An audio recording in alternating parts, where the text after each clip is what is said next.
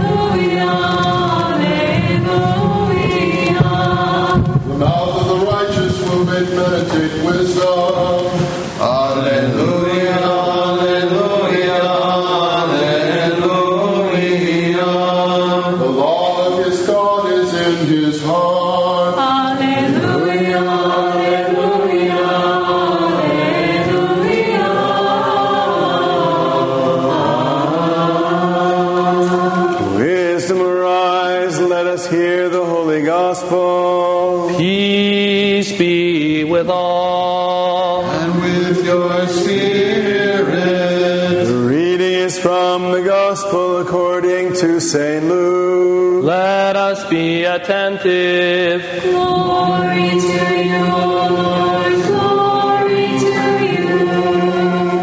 At that time, a lawyer stood up to put Jesus to the test, saying, Teacher, what shall I do to inherit eternal life? He said to him, What is written in the law? How do you read?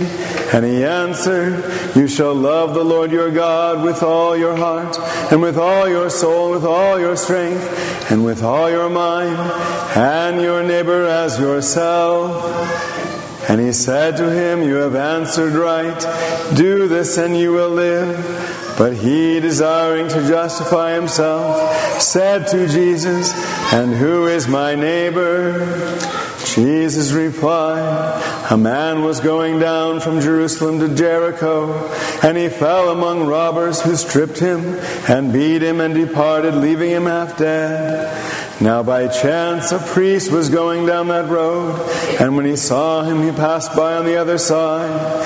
So likewise a Levite, when he came to the place and saw him, passed by on the other side. But a Samaritan, as he journeyed, came to where he was, and when he saw him, he had compassion, and went to him and bound up his wounds, pouring on oil and wine. Then he set him on his own beast and brought him to an inn and took care of him. And the next day he took out two denarii and gave them to the innkeeper, saying, Take care of him, and whatever more you spend, I will repay you when I come back. Which of these three do you think proved neighbor to the man who fell among the robbers? He said, The one who showed mercy on him. And Jesus said to him, Go and do likewise.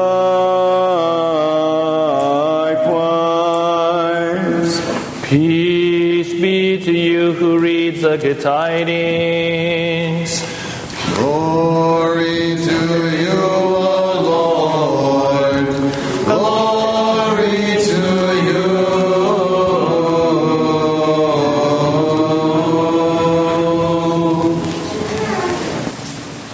In the name of the Father, and of the Son, and of the Holy Spirit.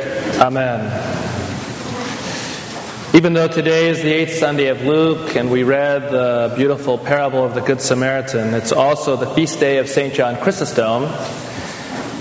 And we pray his liturgy every single opportunity that we have to do a divine liturgy, except for 10 times a year when we do the liturgy of St. Basil the Great. So, what do we know about the life of St. John Chrysostom? Probably not a lot. So, I thought I would take the opportunity to talk about his life today and then draw three lessons from his life. He was born in Antioch. Both his parents were Christian, and he was born around the year 345, so halfway through the fourth century. His dad died while he was young. His mom continued to live and raised him as a very virtuous Christian. It wasn't until the age of 18, though, that he was actually baptized, which was not uncommon during that period of time. People didn't want their Christians didn't want their children necessarily to be baptized and then go sow their oats and commit serious sins after baptism. So they would delay the baptism until the young adult was mature and on the right track, and then they would baptize him. And this is what happened with St. John. He was very highly educated in the classics and in law. As a matter of fact, his mentor in law wanted him to succeed him and become a lawyer. But St. John Chrysostom would have none of that. He very much wanted to dedicate his life to the church and to the Lord. From a very early age, St. John was a extremely gifted orator. His teachers again wanted him to pursue something in the public speaking realm as well, but he refused that. So you can see that the world was beckoning him, but God was beckoning him to something different. So at first he stayed on his own family property where he dedicated his life to the ascetic life, to prayer, and to the study of Scripture. You're going to see this as a recurring theme in his life the ascetic life, dedication to prayer, and the study of Scripture. Once his mother died, John then was free to sell all of the family estate and give it to the poor. And he went and he joined a group of monks in the mountains around Antioch, and he became strictly obedient to a well known Syrian ascetic. He did this for four years, again, dedicating himself to the ascetic life, to prayer, and to the study of scriptures. After the fourth year, he left this band of brothers and he went into a cave for an entire year. He never slept laying down. He would literally sleep sitting or even strap underneath his arm ropes so that he could catch a wink or two while he was still standing. Again, during this year, he devoted himself to the ascetic life, to prayer, and to not just the study of Scripture, but the memorization of the Scriptures. We memorize verses. He memorized, his attempt was to memorize the entire New Testament. After this year, though, he was forced to go back into Antioch because he was literally undergoing kidney failure because of his extreme asceticism. So the Lord, in a sense, through his physical limitations, called him back into the world. Upon his return in the year 381, at the age of 30, he was ordained a deacon, and then five years later, he was ordained a priest. For 12 years, as a priest, he was in charge of the spiritual direction of the city of Antioch. Every single day, he would preach one of his famous homilies in a different church. And everywhere he went to preach, the people would gather to listen to him. Not for 15 minutes, not for 20 minutes, but for an hour sometimes. Rapt with what he had to say. Most of the sermons that we have today come from this period of time when he was still a priest in Antioch. It was during this period that the people who listened to him gave him the title Chrysostomos, which means golden mouth, because of his speech. Not just his eloquence, but because of the authority and the illumination of his command over Scripture and its deeper meaning and application to the spiritual life. His sermons were always based on Scripture.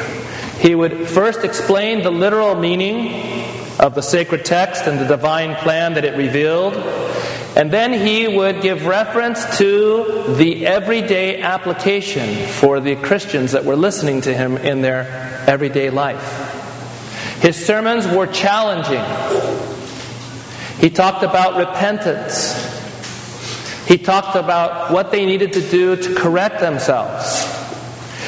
He was bold in his speech. But the people, the people respected him because he, in his life, was even stricter on himself, far stricter than he ever was on the people. The message he gave to them, they could see, was lived by his own life. He was so above reproach that it gave him that license and that capital to correct them in a way that if he was a hypocrite, they would never have accepted his words. In addition to his preaching and teaching during this period of time when he was in charge of the spiritual direction of Antioch, he also supervised charitable works. As a matter of fact, after his life, they ended up calling him the Father of Mercy.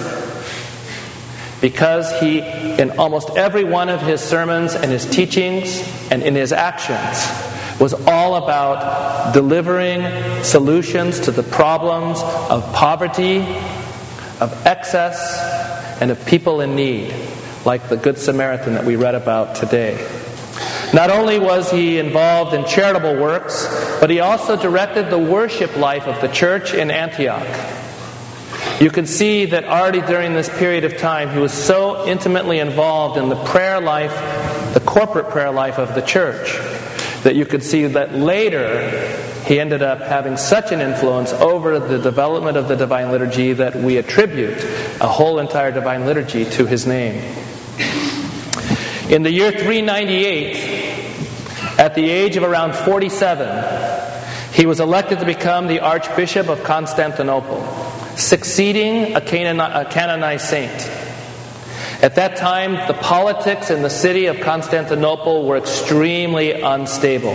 There was a lot of worldliness in the royalty, in high public office, and in leadership in the church. They needed someone exactly like St. John Chrysostom to come and fulfill that see. He immediately began preaching and teaching the people just as he did in Antioch. He continued to visit the sick, to be extremely merciful, and to welcome anyone who wanted to come to him as a spiritual father. But he was also quick to see the inequity and the hypocrisy all around him. He was swift to condemn the sumptuous living, the pleasures, and the hypocritical piety of the rich. He gave himself as an example to the people of evangelic poverty by reducing the usual episcopal standard of living to the most bare necessities. What you saw in the life of Mother Teresa and her sisterhood was first seen in the life of St. John Chrysostom many centuries before. He took his quarters and he literally stripped it of all of the wealth and took the treasures of his archiepiscopal office and he sold them and distributed them to the needs of the poor, to starting hospitals, and even hospices for people who would come to visit Constantinople as strangers who needed to be put up.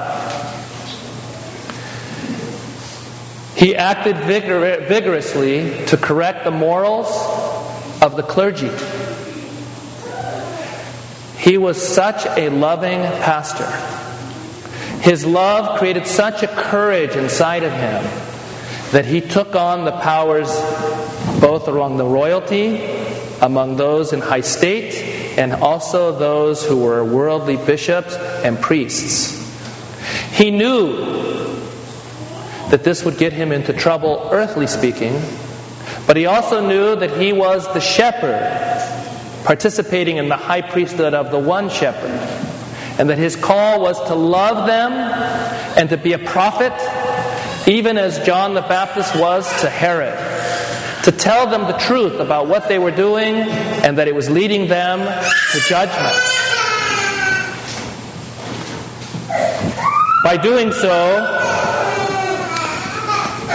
he aroused the love, the fervor, the deep repentance of the masses, but at the same time, he aroused the insecurity and the fury of Empress Evdokia and her entourage.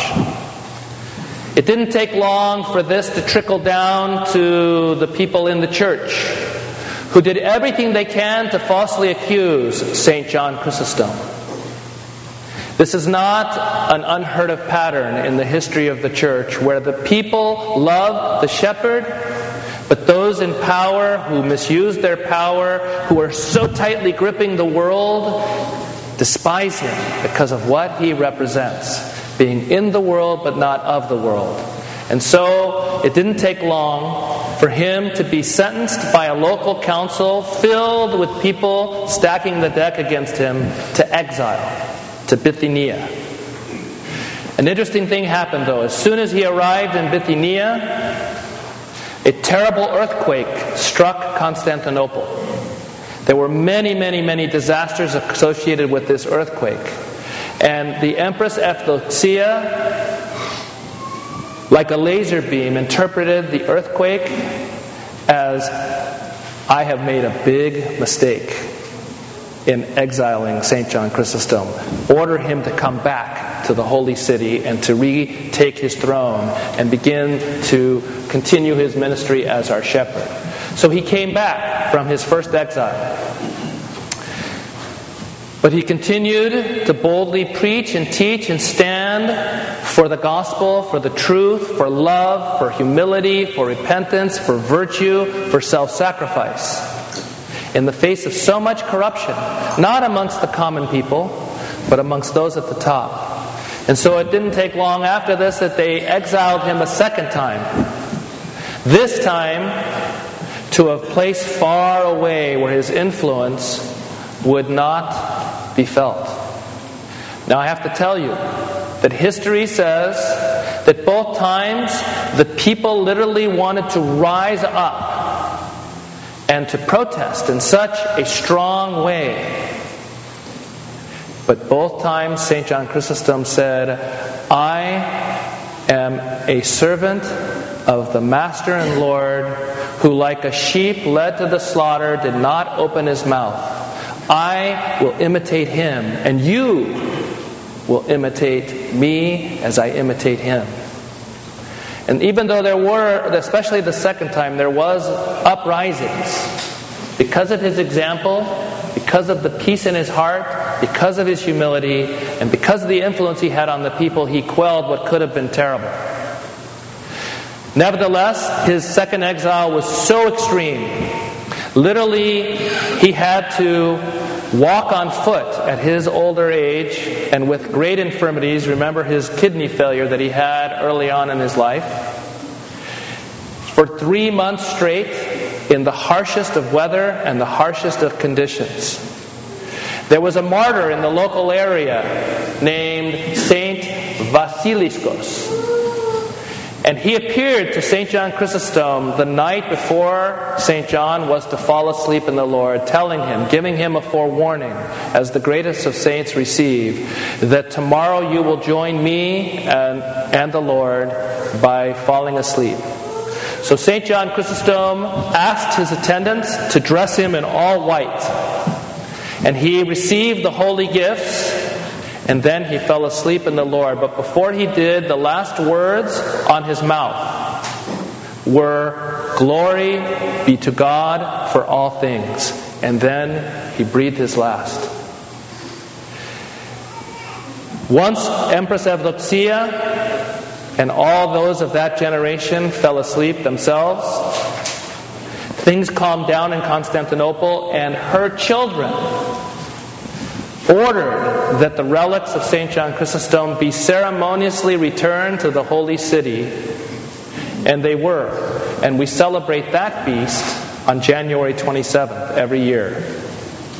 So, the three things that I want you to take from this beautiful life is number one, St. John is considered to be one of the foremost fathers of the church. He is read not only by the Orthodox, but by the Catholics and Protestants alike. As a matter of fact, some of the only exposure that Protestants and their seminaries, and I'm talking about good seminaries, get of the entire period of the patristic era is through their reading of St. John Chrysostom. He is called a doctor of the scriptures. His commentaries are extremely authoritative today. No father of the church can be considered such without reading his works. But he did not understand the scriptures without dedicating his life to the asceticism that I repeatedly shared with you, to prayer, and to study. We have to cooperate with God. We have to deeply repent in our life. We have to be illuminated by the Holy Spirit to understand the truths of our faith. St. John Chrysostom did not become a holy father of the church by accident, but by his cooperation with God through the commandments of Christ and the life of the church. Point number two he was a bold, strict preacher and teacher. He called people to repentance. But despite this, when they could have been upset by his words, when they could have been offended, they knew the depth of his own life. His life was so far above reproach that they accepted his words because they saw it first in his own life. We have much to share only if we have a life in Christ.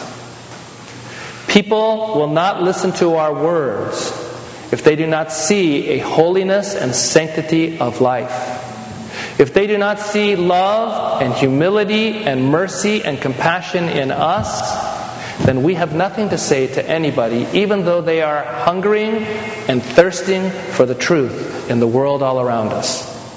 So we need to imitate St. John the Golden Mouth, first through our holiness of life, and then and only then by sharing the truth that we hold dear and near to our hearts.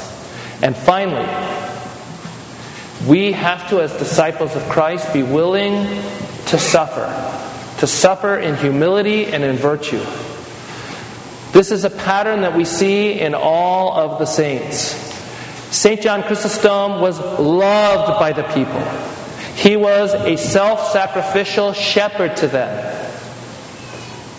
And yet he was persecuted by the church. He suffered that persecution with quiet and peace and love and humility. His suffering, his righteous suffering, spoke louder than any protest, any words, any anger, any self righteous indignation could ever speak.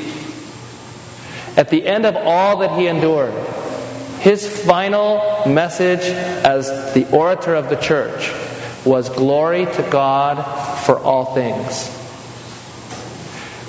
We need to have that always on our lips, in our heart, and in our minds. Glory to God for all things. God is in control. He knows what He's doing. His providence is worthy of our trust and our faith. When we see things happening and we don't understand why, we need to have faith.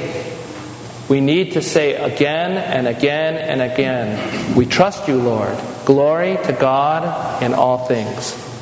Let that be the mantra of our lives as we ask for his intercessions, the intercessions of St. John Chrysostom, and we try to imitate his life as he imitated our Lord and Savior Jesus Christ. Amen.